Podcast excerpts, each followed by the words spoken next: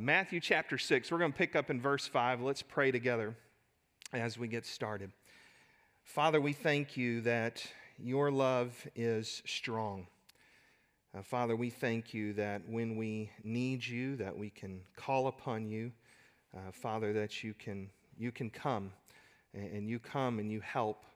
Uh, Father, we thank you that uh, you love us. And as we think about Valentine's Day and our love for one another, we, we see that it is a very imperfect love. But Father, your love that you have for us is perfect. And we see that love all throughout Scripture, and we can be reminded this morning of that simple verse For God so loved the world that he gave his only begotten Son, that whoever believes in him should not perish, but have everlasting life. Father, we thank you for your love today uh, that you have for us and your love that you have for us for all of eternity as believers in Christ. Help us today to understand your word. Help us to live your word. And help us, Father, to love you. We pray in Christ's name. Amen.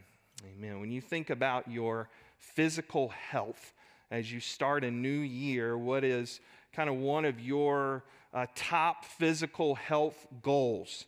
Uh, or maybe concerns. Maybe you're saying, you know, I, I need to lose some weight in 2021 uh, or lower my blood pressure, lower my cholesterol.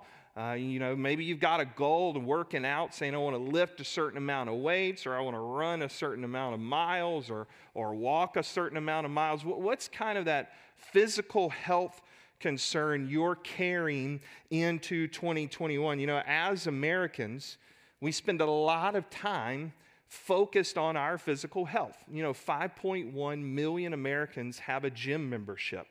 Um, Americans on average spend close to uh, $200 a month on health and fitness, whether it be your gym membership, your supplements, your vitamins, your shakes, your personal trainers. Uh, we spend a lot of focus and energy and time on our, our physical health, and, and that's okay. Uh, the Bible says, you know, we, we need to take care of our bodies, and that's, and that's fine. You see a lot of things in the Bible about sports and, and physical health, but let me just ask you this Do you pay just as much attention to your spiritual health as you do to your physical health? You know, the attention you give to your physical body is it just as much attention you're giving to your spiritual health this morning? We're starting a new series that's going to take us through the month of February and a little bit into March called Healthy Habits. Now, don't worry, we're not going to talk about physically working out, all right? We're not going to talk about a diet plan for you. Uh, you can get all that other stuff, you know, in another place. What we want to talk about is our spirit our, our spiritual lives as believers in Jesus Christ, because all of us, as followers of Christ, we, we should always want to grow healthier as followers of Jesus. Paul says it in Colossians chapter 1 and verse 28 uh, that we should be want to be made uh, holy, perfect, complete, mature, knowing that one day we're going to stand before the Lord. And so, as believers in Christ, that desire to always want to grow healthier in a spiritual way should be within us. So, we're going to talk over the next several weeks about healthy habits that we can get into uh, in our spiritual walk with Jesus. So, this morning, we're going to talk about the habit of prayer. And we pick up in Matthew chapter 6 in verse 5, and we're right in the middle of what's called the Sermon on the Mount, which runs from chapters 5 through 7. And, and really, those three chapters, when you read them, uh, they're talking about the heart. And Jesus is really centering in on our heart and our motivation. And then he begins to talk about prayer in chapter 6, picking up in verse 5. He says, When you pray, you must not be like the hypocrites for they love to stand and pray in the synagogues and at the street corners, that they may be seen by others. Truly I say to you that they receive their reward. Now, notice verse 6 when you pray, go into your room, shut the door, pray to your Father who's in secret, and your Father who sees in secret will reward you. Verse 7 when you pray, do not heap up empty phrases as the Gentiles do, for they think they will be heard for their many words. Now, Jesus, at the beginning of that section, has given us kind of a wrong motivation of why to pray. And notice three times he says that phrase in verse 5, 6, and 7 when you pray. See, prayer, that's assumed activity of the Christian life. Prayer is something that the Christian ought to do regularly. It should be a habit, but we want to pray in a healthy way. And so Jesus is saying, listen, when you pray, verse 5, don't be like the hypocrites. You know, prayer for uh, the Jewish person was, was an activity uh, that was very regular. They had a call to prayer three times a day morning, noon, and night. And oftentimes, you, when the call of prayer came, you stopped doing what you were doing. Uh, some people would stand there and pray quietly to themselves, and some would pray out loud. And, and so, Jesus is talking about the hypocrites in that sense that are only praying in order to get attention from someone else. He's saying, don't, don't pray that way. You know, that word hypocrite there, it comes from the Greek theater. And, it's given us the idea that in the Greek theater long ago, one actor would often play various roles. And the way they played those roles and signified a role change, where they would hold up a new mask. And they would hold up a mask, and you would, as the audience, say, okay, he's this character. They would drop that mask and pick up a new mask and deliver new lines. And that was showing you as an audience they've switched roles. And so Jesus is saying, don't, don't be that way. This morning, what's that struggle of hypocrisy in your life?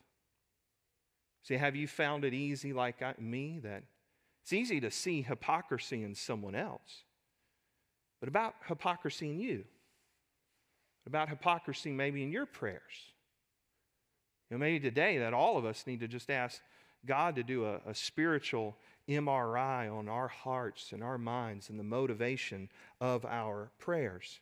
Because I want you to notice the, the hypocrites in verse 5, they're, they're doing a right action, they're praying, but it's for wrong reasons. It's for the reason of just getting attention from others. And Jesus says, if you want that attention, you'll receive that. But notice verse 7, he says also there, when you pray, do not heap up empty phrases as Gentiles do, for they think they'll be heard uh, for many of their words. Now, instead of Gentiles, your translation may say pagans. And so Jesus is saying, listen, don't pray like the pagans uh, that just you know, go over empty phrases and it's routine and it's rote and there's no relationship there. It's mindless, meaningless, and mechanical praying. And so when we look at that, we don't want to pray just mindless, meaningless prayers that we're just going through the motions.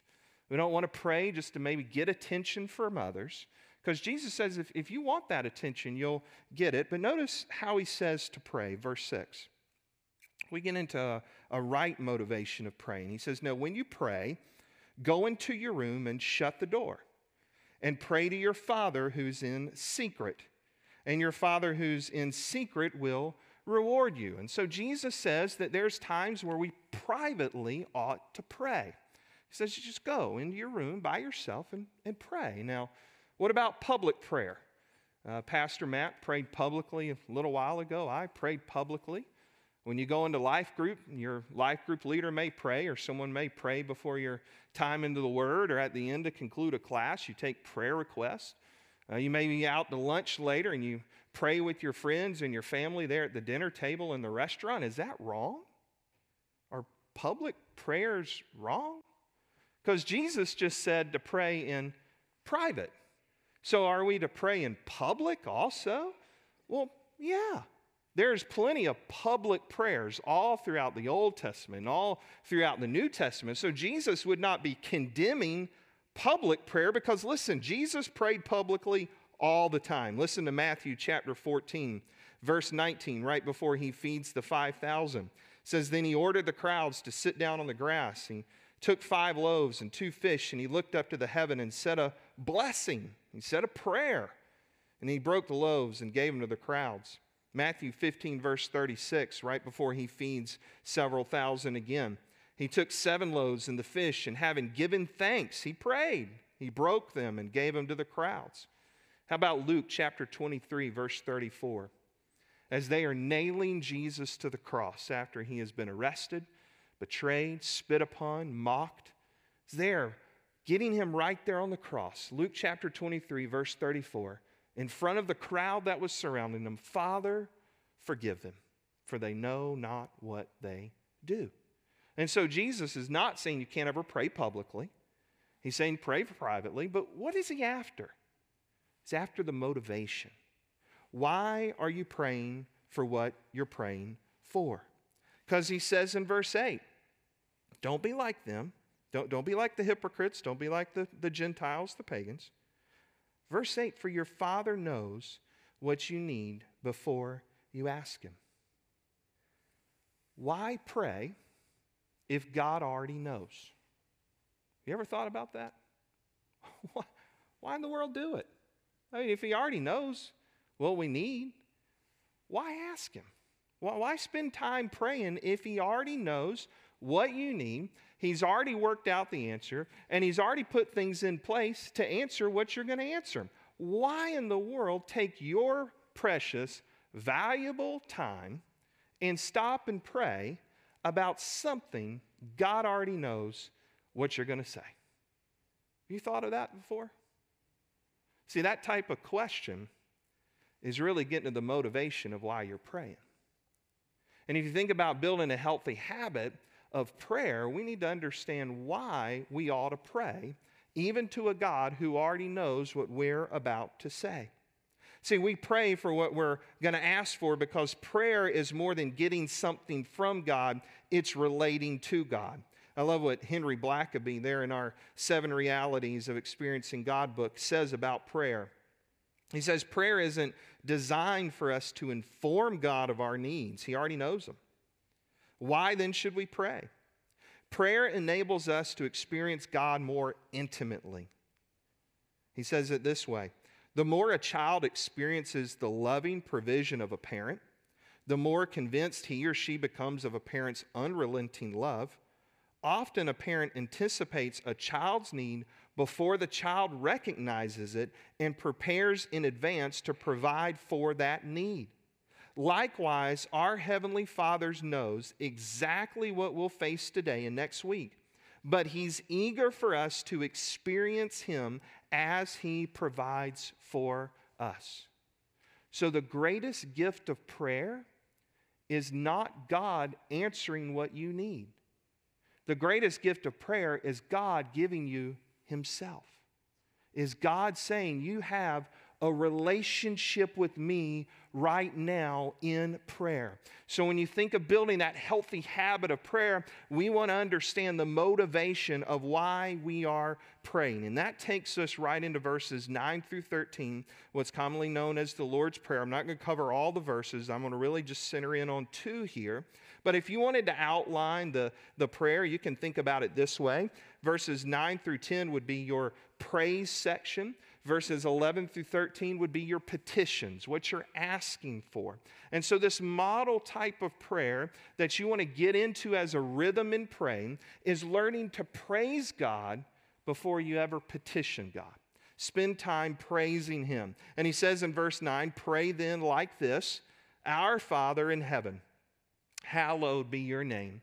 Your kingdom come, your will be done on earth as it is in heaven when Jesus was sitting there on that mountainside and he had those crowds around him, and he got to this section of the sermon, and he said those words Pray like this Our Father. There would have been an audible gasp in the crowd. The Jews at that point would have had their jaws open, catching flies. Some of them would have started tweeting out and putting on Facebook, You will not believe what this guy just said. He just called God Father. Now, I know you and I probably grew up praying that, Our Father. But in this time when Jesus said that, the Jews had such a belief that God was so holy, you didn't say his name, you didn't even write the letters of his name. That God's name they referred to as really just name. And so here's Jesus telling this crowd of Jews, telling this crowd of Gentiles, telling these common everyday people, call him Father. When you think of God as your Father, what does that do in your heart? What does that do in your mind in your soul? Because there's a lot of people that have trouble relating to God as a father because they had a very bad earthly dad. And some of you may have had a very bad earthly father who abused you physically, emotionally, who at times maybe cursed you, who told you you would never amount to anything in your life. You may have had a father who left you, who abandoned you, who walked out on you, who said you were a mistake, who said, I don't want anything to do with you. But the good news of the gospel is this that God designed us to be always with Him, but sin separated us from God. And because of your sin and my sin, there's a separation from God and a pers- personal relationship. And we earn death and hell because of what we have done against a holy God. But the good news is, this God that you can call Father said, I don't want to be away from you, and I'm going to make a way for you to be with me, and I'm going to send my only Son, Jesus, into this world to die on a cross, to take your sin, to be put in a tomb, and three days later be rose from the grave so that now through Christ you have a relationship with me. Our relationship is forever restored back to the way I intended it, and you can call me Father because now you're my son. Now you're my daughter. And what you're going to find in this God is not a God who is going to abuse you. He's not a God that's going to cuss you. He's not a God who's going to abandon you. He's not a God who's going to walk out on you. But He's a God who says, You come to me anytime.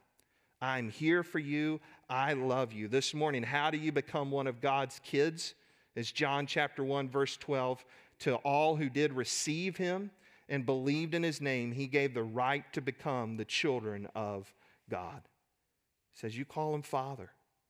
And then you ask for his name to be hallowed and his kingdom to come. Right here, you get to the real motivation of why you ought to pray. If you think about your physical health again, like we mentioned, why did some of you at the beginning of 2021 go, I need to lose weight? I need to get on a diet. I need to start walking a little more right after we get this really weird winter. Isn't it fun that we got all the winter in a weekend, right? I mean, next Sunday it's going to be 72. And this Sunday we're just, you know, bundling up for our lives. I mean, this the winter this weekend has been fun, isn't it? But you might say, all right, you know, once winter passes this weekend, I, I need to get back to walking and I need to get back in shape. Why? Why are you doing those things? See, you've got a goal in mind, you've got a reason in mind. All right, I, I, need to do these things to lower my blood pressure. To, you know, the doctors told me to lose some weight. I need to get back in physical health. So when you set a physical goal, sometimes you've got a, a, a goal in your mind, but think about your prayers. Why are you asking for the cancer to be healed? Why are you asking for the job? Why are you asking for the relationship to turn around? This morning, if you've already prayed, why did you ask for what you asked for? Now, it's not wrong to ask for any of those things, but why? Why was the motivation for asking that? Did you notice what Jesus said of why we should pray? For God's name to be hallowed. The word hallowed means to be worshiped, to be revered, uh, to make holy, to keep holy. All right, so I want to pray, God, heal me of the cancer so that your name is hallowed in my life. So, God, that other people who are praying for that cancer to be healed, they're going to worship you, they're going to hallow you. God, I'm praying for that job so that I can hallow you in my life. Lord, I, am praying for this so that your name would be hallowed. See, we need to look at the reason we're praying for everything we're praying for and ask Am I just praying this for me, or am I praying it for God's name to be hallowed? Am I praying for His name to be worshiped? Because at the end of the day, that's what it's all about in the life of a Christian. A.W. Tozer says it this way He says, Prayer among evangelical Christians is always in danger of turning into a glorified gold rush. See, are you just rushing into God's presence? Give me this, give me this, give me this, give me this. Building a healthy habit of prayer is understanding that prayer that we pray ought to have the motivation of wanting to see God's name hallowed. God, hallow your name in me. God, hallow your name through me. God, hallow your name by answering this request. Lord, we're praying for your name to be hallowed, your kingdom to come. And so let's, let's go to the gym for a moment together. Let's talk a little more practically about prayer. And let's, let's have a little quick workout session on this healthy habit, okay? Some of you are looking real excited about that uh, prospect, but just join me here. I won't be like Mickey with Rocky, all right? No one's chasing chicken this morning. All right? Took you back to the 70s. That's a good one. That's one of my favorite Rockies. But let's just talk real quickly and practically about some practical ways to pray in a healthy way. So if you've got a pen and a paper, now's note taking time, or grab your phone out and, and write some things down. First, this kind of healthy habit prayer tips focus on making prayer more relational and less transactional. Okay, focus on making prayer more relational and less transactional. What I mean by that is this, and is when we come to the Bible, a lot of times we come to the Bible just wanting knowledge. Lord, I, I want to know something new today. Boy, I hope Pastor Lee tells me something new I've never known about this passage. I hope in my life group I want to learn something new. Now, the, the desire of knowledge isn't bad. But the problem is, we will sometimes shape and form our Christian lives all around transactions. God, I'm opening up your word, give me. Lord, I'm praying, give me. Lord, I'm doing something right, give me. Right? Prayer in a healthy way is relating to God. God, I'm spending time with you today. Lord, I'm going to spend time in your word, so I want to learn to love the author of the book more than the book. I want to learn to, to love the God who has invited me into his presence more than just the answers to my prayer. Second, develop the habit of having short prayer times and long prayer times. All right, so get in the habit of short prayer times and long prayer times. What I mean by that is simple. Probably a lot of you are already doing this. Is a short prayer time is something just pops in your mind. You're, you're driving, you're out doing something, and God puts a name in your mind. God puts a, you know, a name or a situation in your heart, and you just stop right there and you pray. Yeah, just, just pray for that person, pray for that situation. It's, a, it's just a short prayer. Develop those habits. When the Holy Spirit moves and kind of impresses something on your heart, stop what you're doing real quick and, and pray. But then develop long prayer times where you're setting aside time just to be with the Lord. You know, so maybe that's five minutes, 10 minutes a day, or five, 10 minutes of time. You're off your phone, TV's off. You know, just clear all the distractions out and just get alone with God. So develop a rhythm of short prayers times and long prayer times. Third, I encourage you to keep a list. All right, keep a list of people you're praying for, uh, maybe missionary situations you're praying about. Keep that list because it's often very, very encouraging to go back and read the list of things you're praying about and seeing how God worked, how God answered those prayers. Keep a list. And fourth, let me just give you this one quickly just pray. For some of you, you need to cut the excuses of why you can't pray. You, some of you say, Well, I, I don't know if I could pray. I'm praying wrong. I don't know if I'm doing it right. I tell people all the time in this when I train them in prayer if you are praying to the God of the Bible, you're off to a great start in prayer. Right? If you're praying to the God of the Bible, you're not praying wrong. Now, if you're praying to another God, guess what? You're praying wrong, right? But if you're praying to the God of the Bible, you're doing it right. He's your father. You talk to him, you let him know what's on your heart. And so, what we're going to do right now, let me teach you just very quickly the ACTS model of prayer. If you want to write this down, some of you probably know it. It's just a model that I, I pray through some of my long prayer times with. And then we're going to pray together uh, because we want to start building this healthy habit of prayer together. So, the ACTS model is real simple. Starts with A, it's called adoration. In adoration, you want to spend time in prayer just adoring God, thanking Him for who He is, thinking about who He is, spending time just saying, God, here, here's what you've done this week, and thank you. You know, I often like to think in my adoration time, Lord, you're the God of the Bible, the God of Abraham, Isaac, Jacob, and Moses, and look at all the things you've done. And I just recount biblical events. You want to spend time relating to Him, adoring Him, the, the C is confession. And we want to confess our sin to God. The Bible tells us that when we agree with Him what we have done is sin, that He is faithful and just to forgive us of our sin and cleanse us of all our unrighteousness. So, like verse 8 in the text, He already knows what you did. Go on and tell Him what you did. And so we want to confess our sin. The T is thanksgiving. So we spend time thanking God, maybe for past answered prayers, and maybe thanking Him for right there forgiving us of our sin thanking Him for things He's done already in your day, in your week. And then the S is supplication. So we have adoration, confession, thanksgiving, supplication. Supplication are the request, what you need to ask for on your heart and on your mind. But again, why are you asking for it? At the end of the day, we want to ask that His name is hallowed, His kingdom will come. So let's bow and let's pray together. I want to thank you for watching today's message. Right now, I want to encourage you to do something. You know, when we hear the Word of God, the Bible calls us to make a decision. And really, that comes from Jesus. All throughout the New Testament, Jesus is saying, Come and follow me.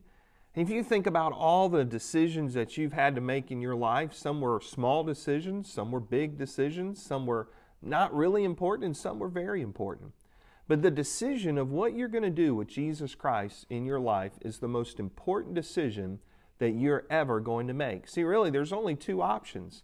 You can walk with Jesus or you could walk away from Jesus. And I want to encourage you right now to walk with Jesus. And the way that you have a relationship with Jesus is you place your faith in Him, you place your trust in Him. And what you're doing by placing your faith and trust in Jesus is you're saying, Jesus, I, I know I have sinned. I know I have sin in my life that separates me from God, and I'm going to trust in you. I'm going to trust that you can bring me to God. See, the Bible says in 2 Corinthians uh, chapter 5 and verse 21 that Jesus knew no sin, but he was made to be sin for us so that we might become the righteousness of God in him. And what that means is this that when Jesus died on the cross, God put all our sin on him and that when you trust by faith in Jesus, He gets your sin and you get His righteousness. It's called the great exchange. You give Him your sin and He gives you His righteousness. That means you're forgiven. You're forgiven of all the sins that you've ever done and that you're forgiven of all the sins you ever will do. And the Bible says that when you place your faith and trust in Jesus, that God forgives you of your sin and He forgives you of of the power of sin in your life right now, that when you die, that God will take you to heaven to be with Him for all of eternity. And so, if you're ready to do that, I want to encourage you to do that right now where you are. And you simply can pray along with me. Just bow your head and close your eyes. And you can say, Dear God, I know I have sinned. And today I'm ready to trust Jesus as my Savior. Thank you, God, for saving me. Know, friend, if you've prayed that with us today, I want to encourage you to let us know. You can go to heightschurch.org slash connect or simply open the camera app uh, on your phone and put it right over this QR code, and that's going to take you to that website. There you can let us know that you prayed to receive Jesus as your Savior. What we'd love to do is celebrate that with you, pray for you, come alongside of you, and help you take your next steps of faith. And so I want to thank you for watching today's message. I want to encourage you, if you're able to make it out, we'd love to see you in person here at Heights on Sunday mornings at 9 or 10:30 a.m. Or you can catch us online at 9 and 10:30 a.m. live on Sunday mornings on our Heights Facebook page or our Heights YouTube page. So again, until next time, God bless and have a great week.